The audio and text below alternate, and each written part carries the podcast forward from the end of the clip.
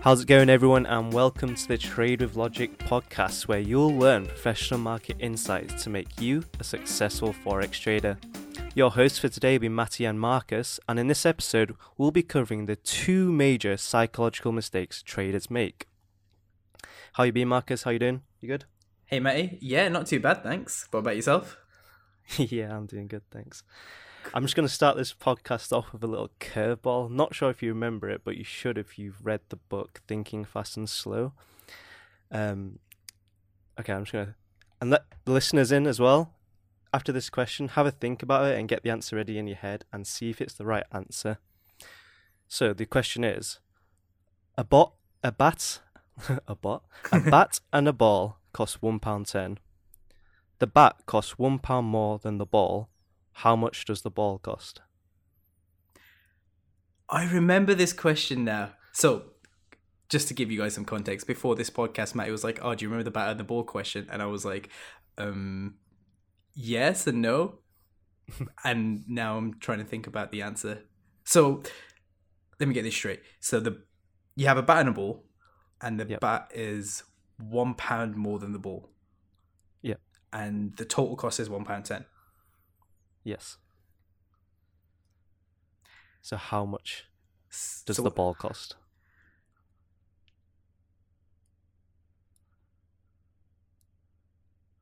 Right, I know the answer, but I know what the listeners are going to say because I remember my first answer. Yeah. So if it's your first time listening to this, like, so like a little mind trick, then a lot of you will be thinking the ball costs 10p. And actually, the answer is the ball costs 5p. Because if the ball costs 10p, then the bat would cost £1.10 because it's £1 more than 10, which would equal £1.20p. But if the ball costs 5p and the bat costs £1 5p, then the total is £1.10p. And, and it's just a little. Go on, sorry. Yeah, I was going to say, you know what's crazy? Even after hearing the answer, if you don't sit down and think about it, your mind still telling you that you're wrong and it's the ball's 10p. Hearing that the ball is 5p, if you don't switch your mind on, you're still thinking, what the hell is he on about? The ball's obviously 10p. But yeah, carry on. it's crazy. Yeah, and it, it just goes to show like these little factors in your brain which you don't really know that's happening. You know, in Daniel Kahneman's book, it goes over it as system one and system two, where one part of the brain is intuitive, quick thinking, and the other part is really cool, cognitive, and technical. That's true. And it's not really taught in school, but there's a lot of um, you know psychological tests that have been proven that this type of stuff happens. And in trading, there's a bunch of psychological and cognitive errors which traders fall for, and understanding that they're falling for this is really important. I think. What about you? Yeah, the points you made there quite, quite, quite good. To be honest, it's like this bat and ball scenario, I think is brilliant for traders to sort of look at and realize that what you think is correct on the face of it could actually be completely wrong.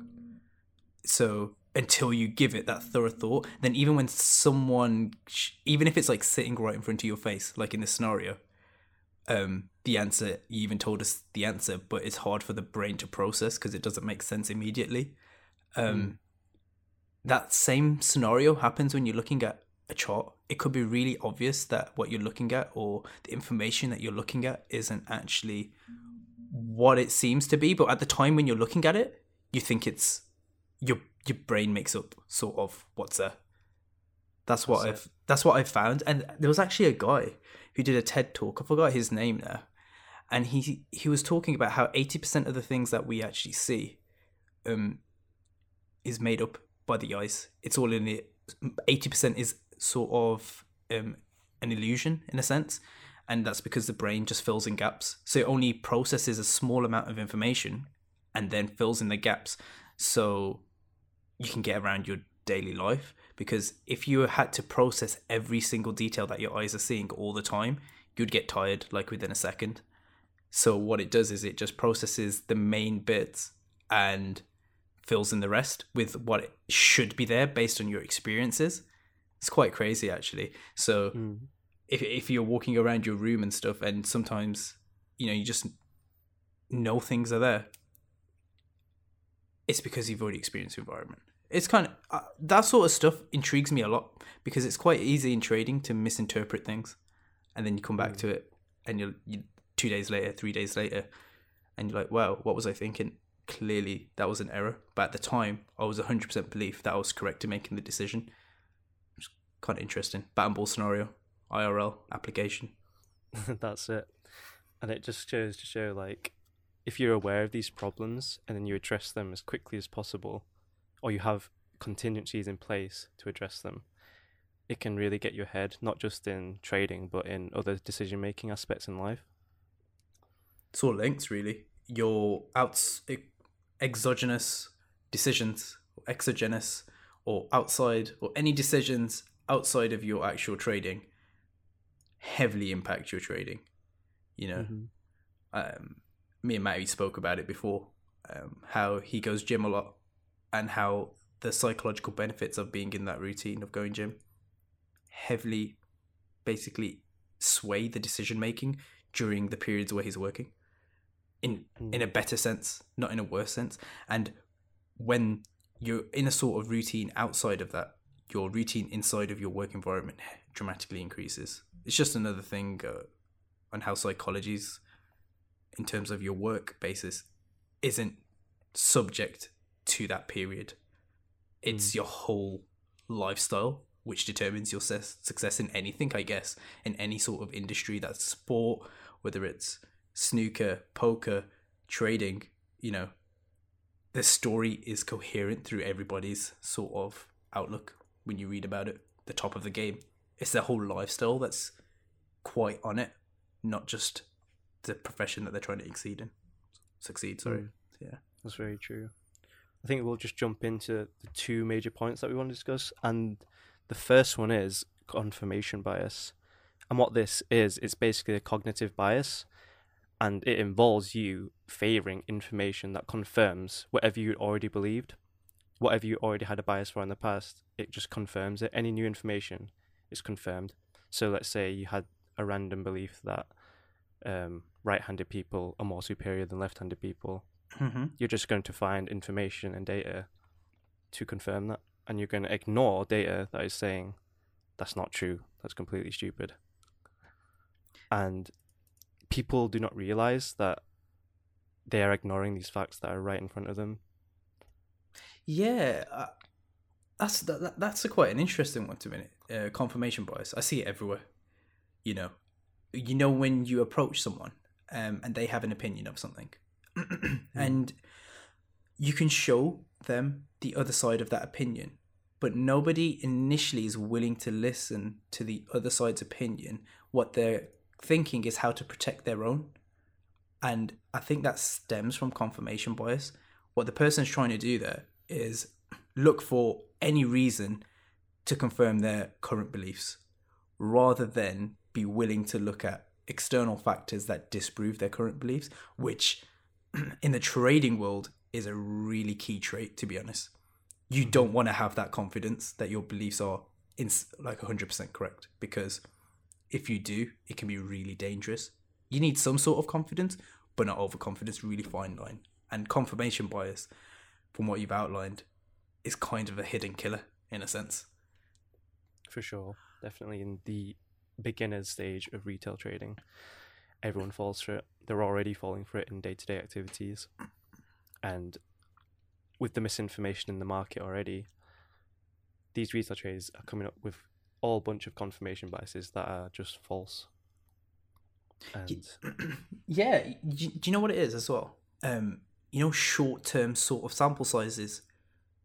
It it pushes that confirmation bias. So an example could be, um, you know, uh, you're trading, and over the past three days, you have a ninety nine percent success rate out of your ten trades or twenty trades or whatever. Well, ninety nine percent can't exist on twenty trades, but for example, you you, know over ten trades, you got nine of them right Mhm.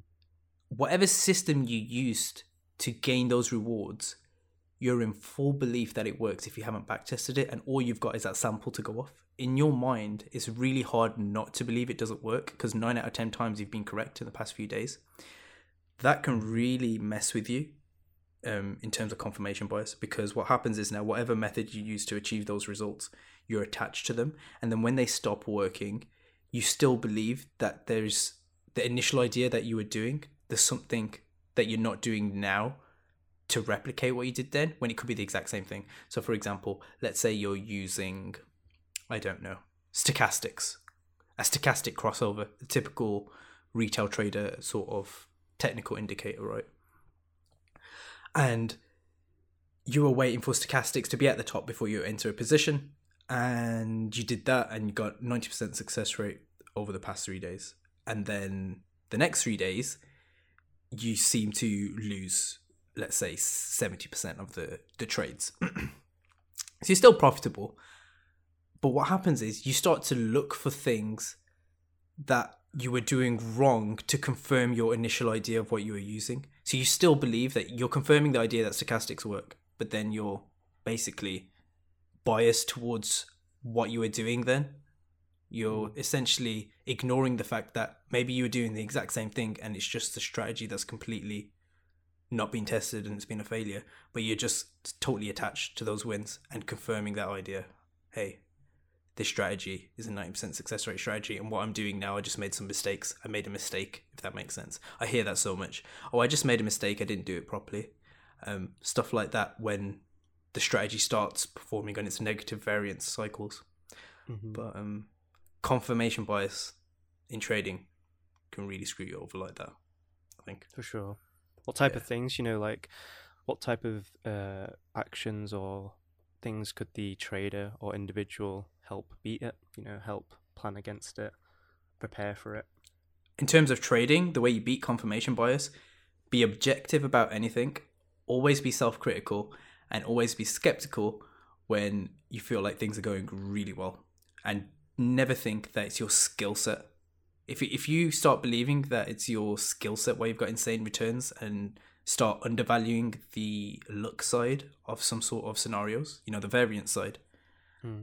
um, I think just being aware of how the variance works and the variance of the strategy and determining that before you start implementing it will save you a lot of time. Now, in order to understand the variance of a strategy, you would have to stress test it of some sorts, right? Of a historical data. Um, or have, you know, a period of stress testing and then a period of data that hasn't been stress stress tested on, so it hasn't been trained on, and then been able to implement it in a sort of forward test in a controlled environment, then that will give you confidence in right, it wins during these periods, it loses during these periods, and then once you got an idea of the volatility and variance of the system that you're using, it takes away then that sort of confirmation bias because then you've got full belief in the system it works and That's true. and and then you're good to go from that point forward. I reckon. What do you think, Mhm. Matty? What What's the best ways to get rid of confirmation bias in your opinion? In terms Yeah, of I, trading, I think what you said there is like I'm hundred percent for it. I think that's a great way to put it. At the same time, I think there's other ways which can definitely help an individual trader. You know, getting mentorship is another one. You know, getting an outside opinion. If you have an outline strategy all written out, writ- written out, all the points, the steps you're going to take before you enter a strategy, and then you have a group of like-minded people around you who you can talk to whenever you come up with these ideas, and then you'll get their perspective on are you following your own trading rules? Are you just confirming to increase your opportunities, increase your risk, things like that? you know I what think- you you know what you've just said there. It thoroughly reminds me of um, the ego depletion concept, which am I allowed to talk about in this podcast? Just go for it. Top three psychological mistakes now. so essentially what that what Matty just said there is quite important. You know, when I think I've already mentioned in the podcast, when you're looking at something and you're 100% it's correct, and then you look at it later and you're like, well, what was I thinking? That has a lot to do with ego depletion. So the way ego depletion works is um, when you're sort of working at full capacity, so you've eaten, you're fresh, you're not very ego depleted, and your decision making is satisfactory. As soon as you start to become hungry or fatigued or your days get longer, your rationality and your decision making becomes a lot worse without you becoming aware of it. Um, you may have noticed it in other environments, and what's happened is known as ego depletion. And there was a study done with a judge comparing on how they convict um, or sentence criminals in court um, at different times, whether during the day. So they compared it to straight after lunchtime, um, how many people did they sentence to prison, and the percentages um, were fairly low, between the zero to ten percent, if my memory serves. Um, just don't quote me on that. I'll find the study for you after, and you can just message me and we can talk about it. Um, and then later in the afternoon, so after they've had their lunch, maybe like five to six hours later, the conviction rate or the sentence rate, sorry, um, increased to by eighty percent increase.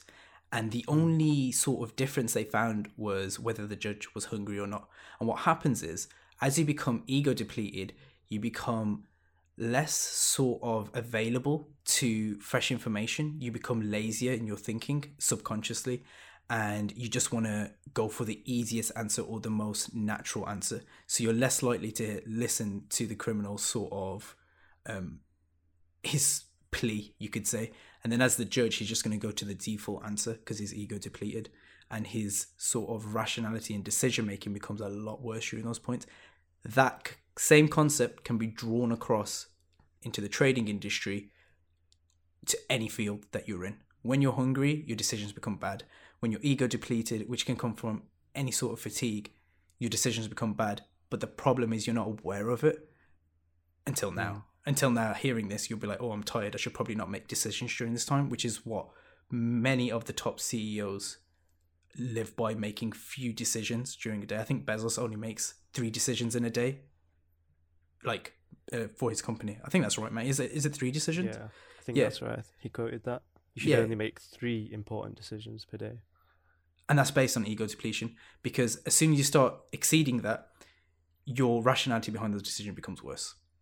Um, and that's Mm. essentially what Matt is on about here. Because what happens is now, sometimes it's hard to notice. So having that mentor or a community of other traders, being able to observe what you're doing and maybe put input and say, "Hey, look, we think this decision," and it may help you understand. Hey, hold on a second. Why is this person that I respect thinking the opposite of me?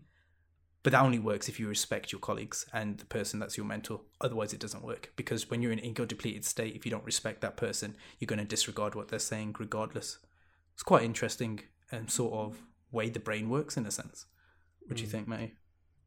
Yeah, definitely. Ego depletion. Ego depletion. Uh, I get it all the time because when you're there constantly working, you know, you forget to eat, you forget to drink water. You just start feeling like, you know, not hundred percent.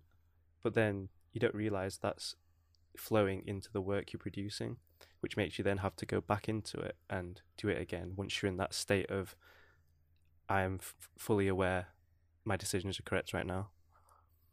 Yeah, I, I used to get it in um, exams back in school. I used to sit there, complete a maths paper, thinking I got 100%, which most of my childhood I achieved until the age of six when things started getting hard. but what I'd sit into the exam thinking I've answered everything correctly and then get the result, and I only got, you know, 60%. And in my mind, I was like, I was sitting there so sure I got this all correct and it's hmm. it's kind of crazy how the brain plays those tricks where you think that you've triple checked things and etc etc but your brain just can't see it sometimes and that's ego depletion working at its finest you know That that's it. That's literally it. Uh, some people like to call it hangry. You know, yeah Uh, that's true they get emotion. They get emotional. They start getting hangry. It's a similar concept where you you're not thinking straight. You know, you're not making rational decisions, and you're letting emotional factors take over because you literally don't have the mental capacity anymore. yeah and it, what's an, uh, sorry about that an important point to make here is having a healthy lifestyle actually increases the levels of ego you have. The ego in this scenario, not ego is in arrogance. Ego is in terms of the capacity you have before you're making poorer decisions. The way you can think of it is like a house with electricity in, and that electricity is your ego. And the more you exercise, the more you read books, the more capacity the house can withstand in terms of electric current, um, which means that it takes longer for that ego to deplete. So you can work for longer hours, you can do the tasks for longer without feeling exhausted as quick. Whereas mm. if you don't exercise or you don't have a healthy lifestyle, you'll find that you get really ego depleted really quickly. Sometimes you may even wake up ego depleted with making poor decisions straight off the bat. And if you feel like that's you in this scenario and you're listening to this, it's all to do with your lifestyle and the way you exercise, your healthy living, all affects your depletion levels. Really important. For sure. I think it maybe an easier example for everyone listening is basically the type of lifestyle you live will have a big impact on how much thinking you can expend. Think of it like two different batteries, one big battery and one smaller battery. You know, if you have a bad lifestyle, you're not eating the right foods every day, you get no sleep, your batteries your battery throughout the day is going to be small. You're going to get depleted fast. But if you have a healthy lifestyle, you know, you're getting enough sleep, you get enough food in throughout the day, you're going to have that energy constantly. Mm-hmm. And that battery is going to be full all the time. That's exactly right. Matty put it way better than I ever could, which he always does. but yeah, that's literally the best way to explain it. Yeah. yeah. that's decent. This one.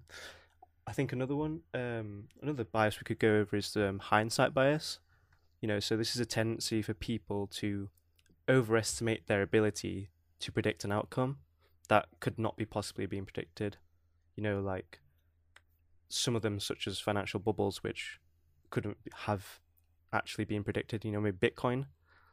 Mm-hmm. Um, and what in the end, what it makes us do is it makes us arrogant of our own competencies and take on too much risk and leading to oversimplification of what's actually happened. You know, you'll get all these economists on TV talking about the 2008 financial crisis and how it happened, this and that, but that's after the fact, and yeah, and they think they think they're a genius, but that's after the fact. If you were the genius, you would have been the one shorting it, like the individuals that did.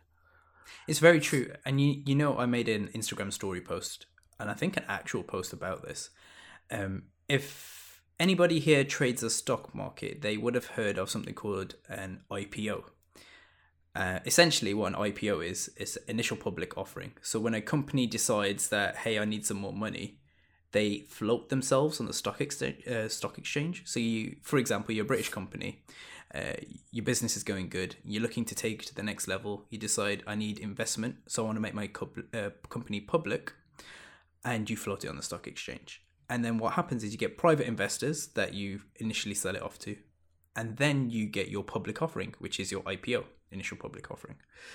Now, what tends to happen is, um, and this is purely because of hindsight bias, is people believe IPOs are sort of these gold mines because what it allows you to do is get in right at the start of a company's sort of journey.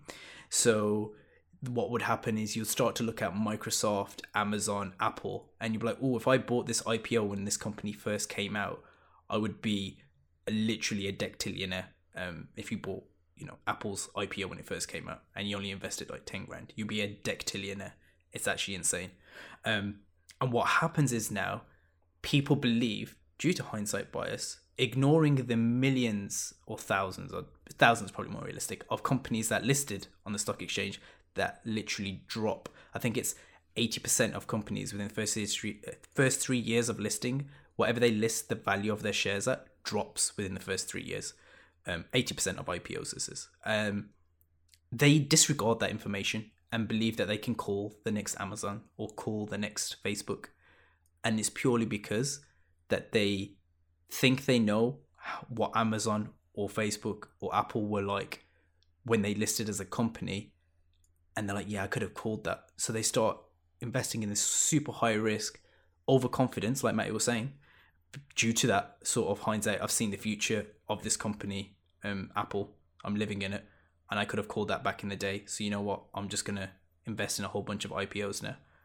Um, with that sort of non-proven skill set that you've given yourself, thinking that IPOs are a valid sort of resource to invest in, which it's a realistic application of hindsight bias screwing you over as a investor which i don't know a lot of people if you watch look at social media um, sort of news outlets that are always talking about um, initial public offerings of companies as a sort of fun and exciting thing that the top investors are doing. They don't really touch them. The only ones that touch them are the private investors that get in there before the public offering to literally sell their shares off when it's listed to the public so they have liquidity to make money because they've obviously bought it at lower than the um, public offering price. So it's That's crazy it. world. I think the IPO example is a pretty good um, way to put it. It's also a little bit of um, survivorship bias, but we'll go into it another time. Oh, But okay. like a quick example is like um, I think it was in World War Two. This guy called Abraham Wald. They were trying to calculate where to armor their planes, their bombing planes, okay. and what they did is, well, what one person suggested is that they just cover up patches where most bullets were taken in the planes. Right? That sounds logical, right? Oh, because that's where they were shot before, so logically, Yeah, so that's what they were shot before. But it doesn't take into account the fact that these are the planes that returned, and the planes that got shot down. You don't know. So in, in the Ah, IPO ex- in the IPO example, you have all these IPOs. The only ones you remember are going to be Microsoft, Google, Amazon, and you don't know about all these other IPOs that are out there. They're the three on top of a pyramid. And yeah, I think it's a good mix of survivorship bias and hindsight in one go. Yeah, the the airplane example is a new one to me, and it puts it really nicely. To be honest, that's exactly what the IPO sort of framework you could say Yeah. is based off. Crazy world. In forex trading as well, like you're gonna look at the charts and you're gonna start saying things like, "Oh, if you if you take a big loss, you'll be like, oh, I should have closed my trade there. Or I should have entered at this time." And these are psychological biases that you need to account for before you say things like that. So you would take accountability of your actions. You know, you don't blame it on things like this. Yeah, accountability. I love that point. Uh, you know, looking at a trade and seeing where it could have gone after the fact will be the hidden killer. Um, this comes onto another topic of over optimization, which um, really hurts you as a trader, which we'll probably get on in another podcast, right? But essentially, what's happening there is you're looking at your strategy and how to optimize it based on potential returns. Um, on historical data at that point, right? Because after the fact, and what happens is now, a bit of the hindsight bias, a bit of over optimization is you're refining it to events that are unique to that point in time.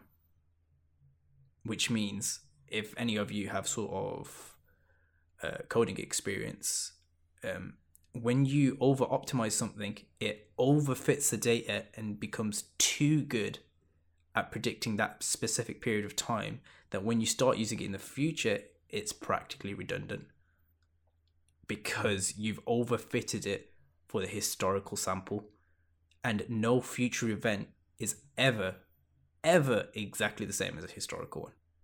There isn't a single one that's exactly the same. And if the unique event, you can't overfit and find what's called, you know, I think Matty mentioned, it, uh, mentioned the word earlier, the holy grail sort of um, system that predicts everything right all the time. So what happens is if you're looking back and thinking, hey, I could have taken this trade to here, what you're trying to do is create the idealistic version of your strategy that doesn't exist. Mm. And you should be very careful when you're doing things like that. Looking back in time and thinking where you could have taken it. It's good to do that and contemplate what you've done with the trade, but don't be under the impression that you could achieve that maximum reward all the time without having to take on in, inherent or sort of indirect risk attached to that sort of change to achieve that reward. So if that was like, hey, that position actually went um, 300 basic basis points instead of the 50 that I took it, maybe I should increase my take profit to 300 basis points. But what you, people generally fail to consider is what else does that impact? You're going to have to completely retest your whole strategy if you're increasing your sort of firm take profit by sixfold. It completely changes everything, cascade effect. And that's how, you know, you probably get screwed over. probably. I know you'll get screwed over if you do that. I think that's a good way to put it, to be honest. Yeah. You get, you get screwed over if you don't take into account these psychological errors and fallacies. And I think that's a pretty good way to conclude it, really. Yeah. What do you uh, think? I think that's a good way to conclude it. Yeah. Do you want to do the outro? I'll let you do the outro. Oh, what do you normally say at the outro, May? Okay.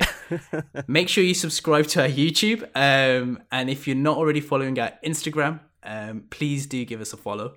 I really appreciate it. And if you're currently interested in trading or, you know, you're already in the trading industry, please just join LogikFX. It's free. You can try out our services. And if you like them, you like them.